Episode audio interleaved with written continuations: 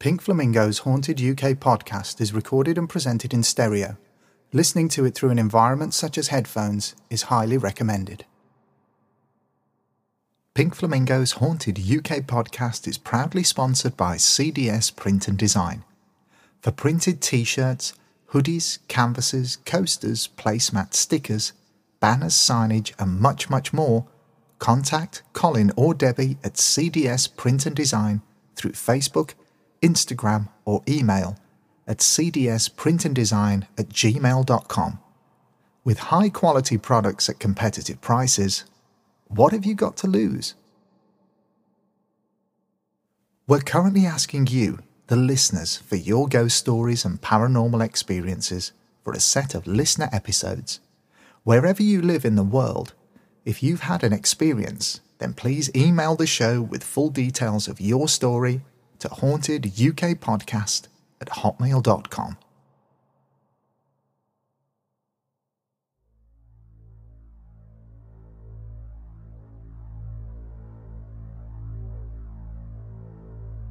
In 1990, I was asked to stay the night in a renowned Lancashire house for a charity event. The residence was known as Chingle Hall, and its reputation was said to be fearsome many people believed it to be the most haunted house in England. Author Solomon Strange writing about his stay at Chingle Hall.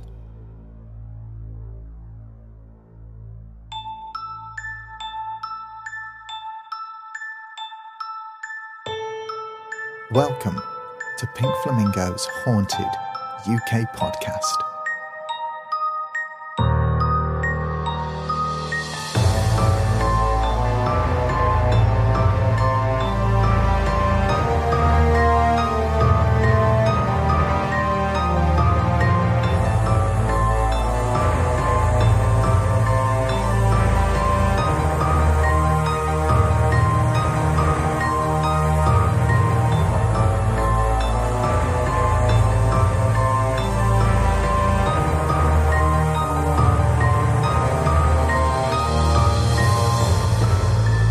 This is episode 7 of Pink Flamingo's Haunted UK podcast, and this time we're going to look into the hauntings at Chingle Hall.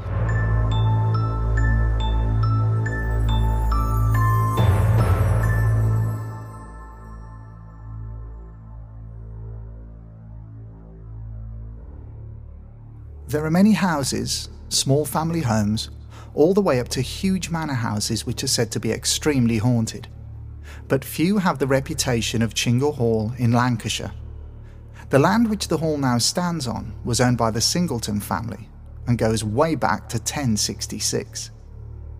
In 1260, the first building on the land was erected by Adam de Singleton and was a small manor house called Singleton Hall. The hall was surrounded by a moat and had a large oak studded door which was only accessible by a drawbridge. During the 16th century, the drawbridge was replaced with a brick built bridge and the house was renamed Chingle Hall. It still retained its moat and the oak studded door, both of which remain part of the property to this very day. The house remained in the possession of the Singleton family until 1585, when the last remaining Singleton, Eleanor, died. The hall was then passed on to the Wall family by way of marriage between William Wall and Anne Singleton. During the next nearly 300 years, the hall was extended and many family members lived and died there until, again, it was passed on to new owners, the Farringtons. They owned the building for around hundred years, until it was bought by the Longton family who rented it to the Howarths, who in turn decided to buy the hall in 1960. Margaret Howarth was left as the sole resident when her husband died, so, to bring in extra money, she welcomed visitors and entertained them with stories of the hall's past, as well as its ghosts. The house fell into disrepair when Mrs. Howarth died and was regularly visited by vandals who badly damaged large areas of the hall. It seemed that this once beautiful building would become another victim of neglect. Until husband and wife Sandra and John Coppleston Bruce brought the property and fully restored it in 1986. Chingle Hall's current owner decided to keep the building as a private estate, so for now, it's not open to the public. Many paranormal groups have held night vigils and investigations, and many have told of encounters of ghosts and other strange incidents, and it's not hard to see why. With hundreds of years of history and countless family deaths, and also some intriguing legends, this really is a prime haunted candidate. Chingle Hall allegedly boasts no less than 20 ghosts, some of them with completely horrific backstories, like John Wall. He was born at Chingle Hall in 1620 and in 1641 departed England for France to become a Franciscan priest. He returned to England in 1678 to visit a friend but was arrested near Bromsgrove after word had spread that a Catholic priest was in the area. He was tried and convicted of practicing the Mass, which was illegal and punishable by death in those days. He was taken to Worcester Jail, where he was offered a choice forsake his religion and live, or keep his faith as a Catholic priest and die. John Wall chose to die. He was hung, drawn, and quartered on the 22nd of August 1679, and his remains were buried in St Oswald's churchyard. John Wall's head was apparently a treasured possession in Worcester, guarded by local friars, but it wasn't long before the most unlikely group would take John Wall back to Chingle. During the French Revolution, a group of nuns travelled to England and recovered the head returning it to Chingle Hall and burying it somewhere in the property's boundaries. The ghost of John Wall has been witnessed on many occasions, turning up in a number of different locations in and around the property.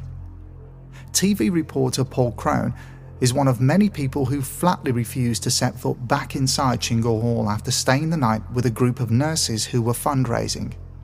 He decided to cover the event and report on their experiences not that they thought that anything would happen.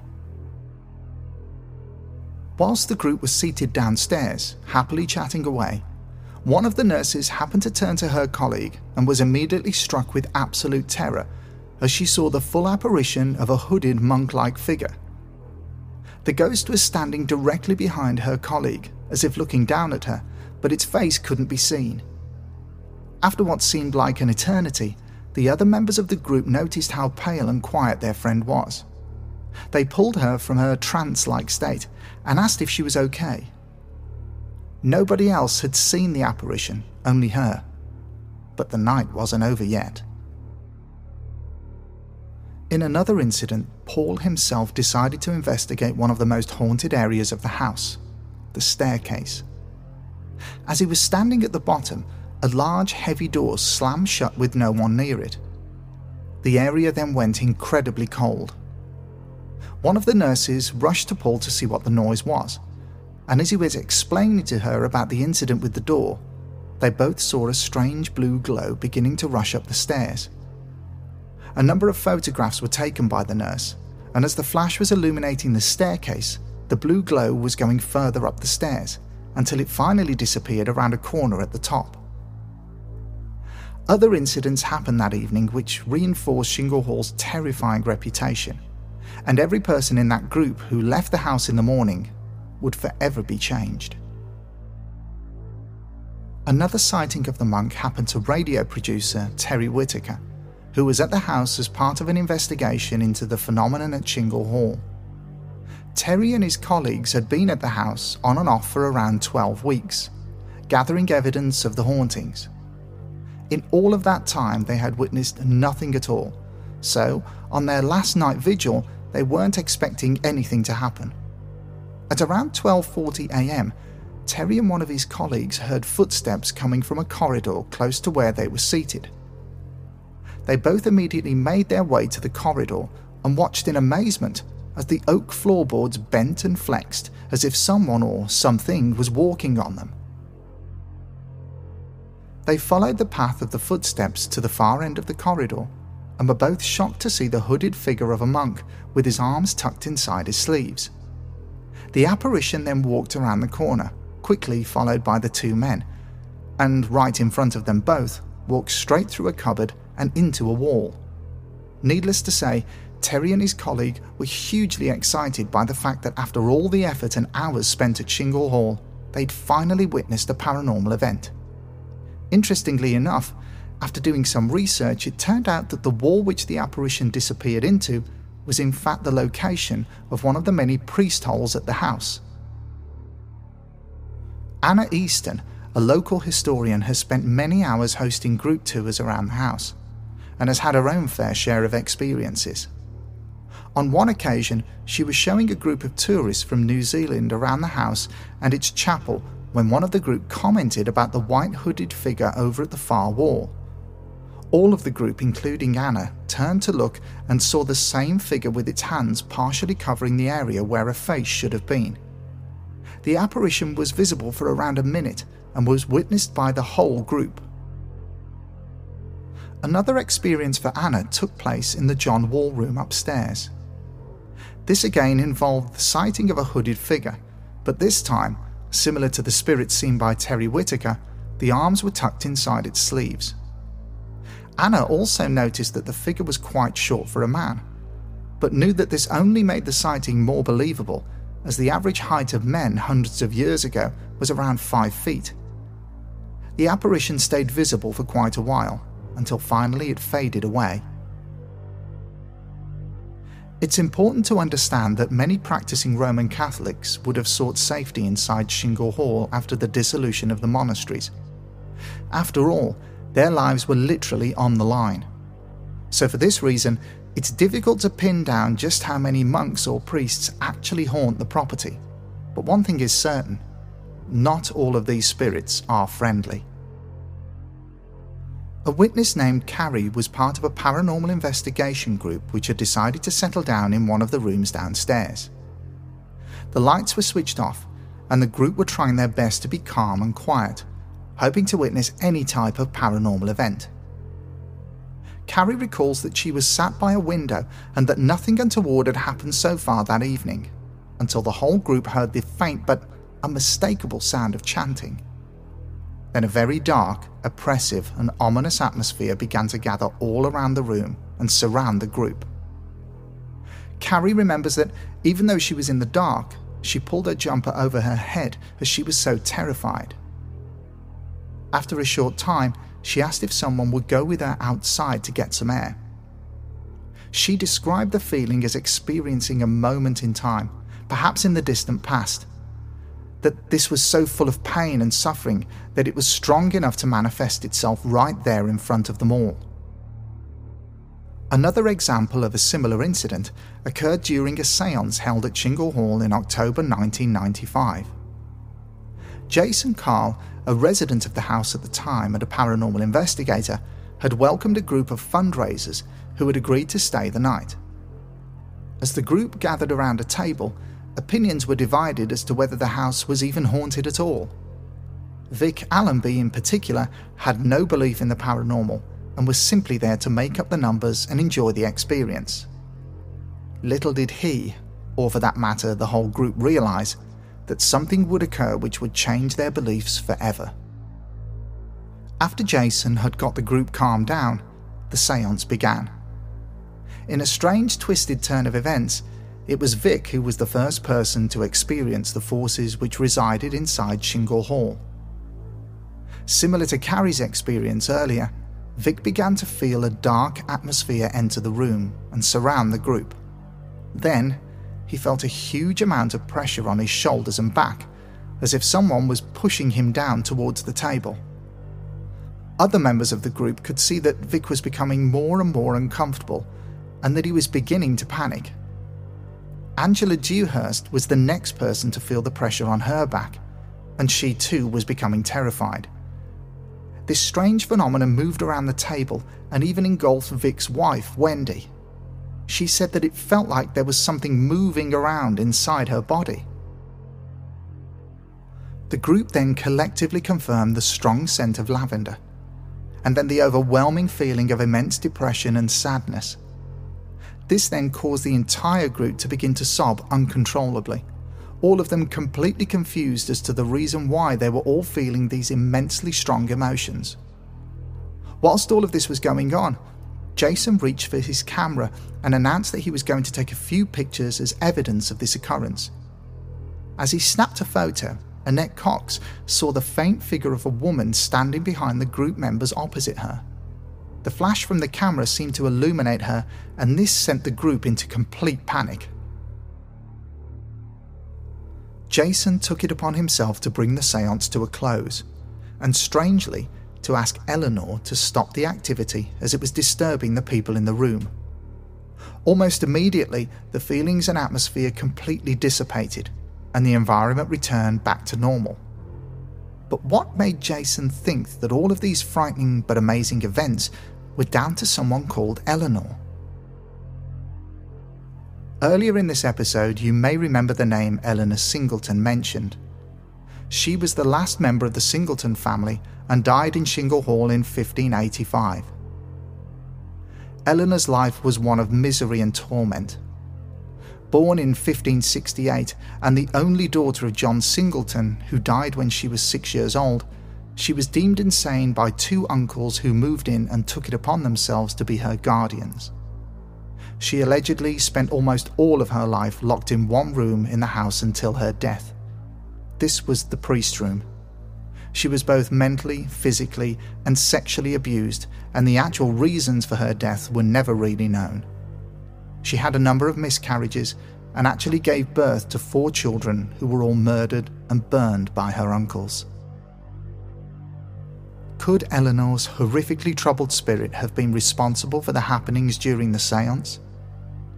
Could those feelings of darkness, depression, and complete sadness have been Eleanor's way of communication? Many witnesses have ventured into the priest room and have found themselves completely overwhelmed with emotion and have been, in many cases, reduced to tears. Whether Eleanor can be blamed for the occurrences in our next story remains to be seen. In the early 90s, Paul Green, a central heating installer and maintenance engineer, was called into Chingle Hall to install a new boiler, a new set of water pipes, a water tank, and a few radiators. After a few days, Paul had managed to get the water pipes into where the boiler was to be fitted, but felt that he was falling behind a little on time and decided to bring in another engineer to help him finish the jobs off. As Paul was moving the boiler into position, the doorbell rang, so he went to answer the door. It was his friend and fellow engineer, ready to help out. As they walked back towards the room with the boiler, Paul was explaining what needed to be done and finished off. As they entered the room, Paul was shocked and completely bewildered to see that all of the pipework was missing. It had simply disappeared. Feeling himself getting angry, he went off to find the owner of the house at the time with his assistant engineer. After explaining what both men had seen, all three of them returned to the site of the boiler installation to find that all of the pipes had returned to exactly the same positions they were previously. Paul was completely dumbfounded, as was his friend, who was a first hand witness. Where had the pipes disappeared to? How did they return? Why wasn't there any noise at all? This incident mixes together a number of elements of the paranormal including poltergeist activity, possible time slip event, and even maybe a case of another dimension making itself visible. This story in itself is truly incredible and makes a rational explanation for it far out of reach. Our next tale is just as amazing and involves a young couple who had heard the stories surrounding Chingle Hall and decided to visit the house for themselves. Upon arriving, they found the house to be very quiet and didn't think that anyone would be in to show them around. They crossed the moat bridge and knocked on the large black studded oak door. The couple were on the verge of giving up when the huge door opened up and they were greeted by a small elderly lady. The two visitors explained that they had travelled to the area to hopefully take a look around the house and wondered if there was anyone around who could give them a guided tour. The lady smiled at the couple and offered to show them around personally. After introducing herself to them, she began to show them around, going through the history of the land, the house, and the families of the past. This kind of in depth tour was exactly what the couple were looking for. With no acceptance of a payment for the tour, the couple thanked the lady for her time and made their way to the local pub for a drink and a bite to eat. While sitting at the bar, the couple began to speak to a few of the locals and relayed their story of their tour around Chingle Hall. They mentioned that their guide, a lovely elderly lady who went into detail about the stories and the history of the house and its grounds. Looking a little confused, one of the locals asked if this elderly lady gave the couple her name. Oh, yes, they said. She told us that her name was Margaret Howarth. Noticing the look of disbelief on the face of the local, the couple asked if everything was okay. The local villager then informed the couple that Mrs. Margaret Howarth had been dead for over a year, so that there was no way that it could have been her. After seeing a photo of a group of people from years before, both of the couple pointed out Margaret Howarth straight away, without any hesitation whatsoever. To this day, the couple are adamant that the happy, helpful, informative little elderly lady who showed them around Chingle Hall was the ghost of Margaret Howarth. During her own time in the house, Margaret continued to host parties and paranormal investigations after her husband had died. She's fondly remembered by many as a person who could hold the attention of family, friends, and visitors alike with stories of the ghosts of Chingle Hall and its colourful history. But Margaret Howarth wasn't just the storyteller, she was also a witness. One particular story, which she would relate to people, would happen to her quite often. She would be in the lounge watching television in the evening with her two dogs for company. At a completely random time, the sound of the front door opening, then closing, would immediately grab her attention. From her position in the lounge, Margaret was able to see the entrance hall and the door to the stairs. She would then see one of two spectral figures. The first would usually be a hooded monk in a brown cowl. This apparition seemed to attract the attention of both of her dogs, who would happily walk over to the figure and follow it upstairs with their tails wagging. On the rare occasion, however, the second figure would be a monk all in black and the mood would be completely different. Instead of the dogs being curious and not afraid of the strange visitor, they would stay crouched down with their heads turned away. Margaret always felt that the monk in brown was John Wall, simply returning back to his home. The identity of the figure in black, however, always remained a mystery. Could this out of place apparition be a accumulation of all the pain and suffering which has found its way to the door of Chingle Hall? Going all the way back to the beginning of this episode and to the opening comment from writer Solomon Strange, let's bring this to a close with his experience at Chingle Hall. Solomon was part of a small group who were taking part in an overnight investigation. As the group drove up to the house, they were immediately struck by the eerie atmosphere. Chingle Hall was already beginning to live up to its reputation. Upon entering the house, the group was greeted by their guide for the evening, who spoke at length about the history of the house as well as its ghostly inhabitants. The group were excited to be there, but didn't think for one moment that they would experience anything at all. But to their astonishment, strange things started happening almost straight away. One of the group members, Sarah, felt a cold spot by the great fireplace. Being next to her, Solomon moved his hands through the cold spot and immediately felt it, but the other two members of the group couldn't feel anything at all. Putting the phenomenon down to a draft, they thought no more of it. After a while, their guide left the house, commenting that they would be back in the morning to let them out.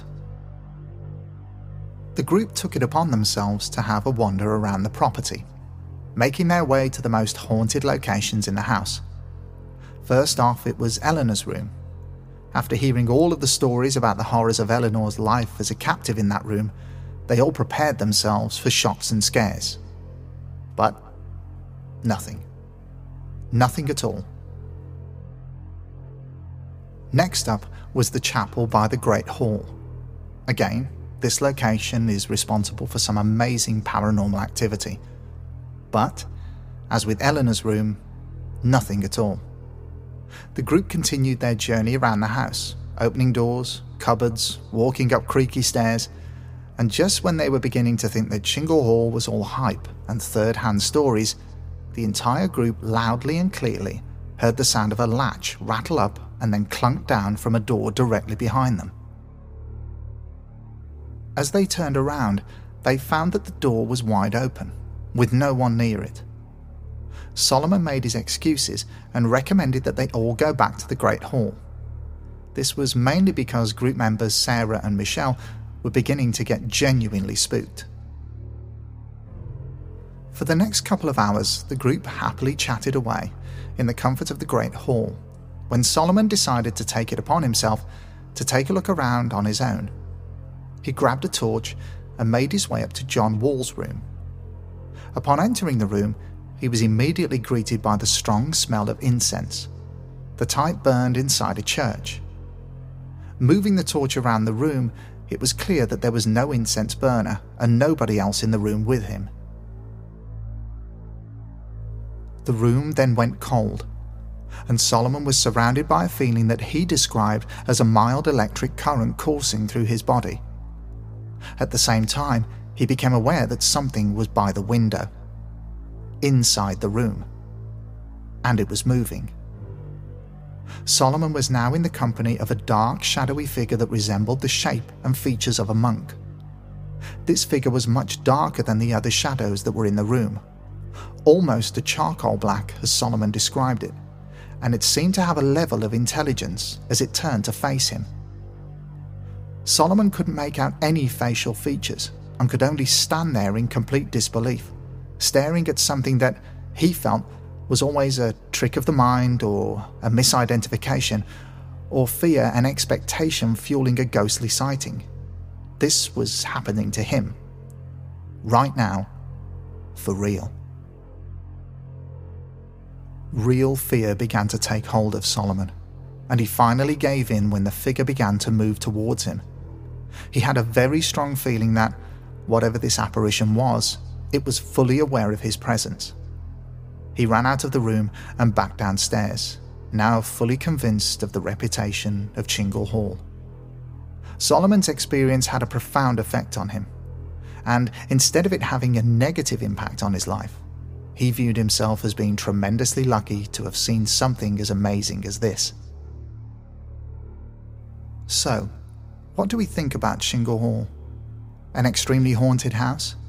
Or a place whose reputation is overhyped and overrated? I think I tend to lean towards extremely haunted house. The sheer number of sightings and experiences, along with the credibility of the witnesses, makes Chingle Hall a massive contender for the title of the most haunted house in the UK. As stated earlier in this episode, Chingle Hall is no longer open to the public, and ghost hunters and paranormal investigation groups are definitely off limits. But if, for some reason, the house reopens for visitors in the near future, and you find yourself wandering around the many rooms inside be very careful what you wish for, because the next person who may be chosen by Chingle Hall to have an experience could be you. Well, we've come to the end of episode 7 of Pink Flamingo's Haunted UK podcast. But before I go, I'd just like to make a few announcements. First off, thank you to all of you who have listened, and if you've enjoyed the show, then please leave a five star review this will help the show tremendously. You can find the show on Apple Podcasts, Spotify, Google Podcasts, Breaker, Pocket Casts, and Radio Public. Secondly, I'd like to give a big shout out to the show's sponsor, CDS Print and Design. Thank you so much to Colin and Debbie. Thank you for your support. Thirdly, I'd like to give a shout out to a few podcasts which if you're struggling to find interesting material to listen to, then these will definitely quench your thirst. Wherever you download your podcast from, try searching for the following Astonishing Legends, The Strange Sessions, Haunted Housewives, the Mystery of Life podcast, the Salty Speculation podcast, Killing, Missing, Hidden, the Pineapple Pizza podcast, podcasts from Fallen Scholar Productions, Keep It Weird podcast, and from the Parcast Network, who are now exclusively only on Spotify, Unexplained Mysteries, Conspiracy Theories, Gone, and Extraterrestrial. Next, if you've experienced a paranormal event at Chingle Hall, or for that matter anywhere in the world, then please email the show at hauntedukpodcast at hotmail.com. That's hauntedukpodcast at hotmail.com with full details of your encounter, and I will try my best to read out as many listener stories as possible in dedicated listener episodes. I would genuinely love to hear from you, so please get in touch. Last of all, if you have a podcast that you need mixing or you need original music writing for your podcast, then please get in touch via email to pinkflamingo.musicproductions at hotmail.com. That's pinkflamingo.musicproductions at hotmail.com. This podcast was recorded at Pink Flamingo Music Production Studio in Halesowen in the West Midlands, England. For a full list of research sources that helped immensely with the content of this episode, please refer to the show's notes. Thank you all so much again for listening, and we'll be back very soon with another episode. Until then, stay safe and take care.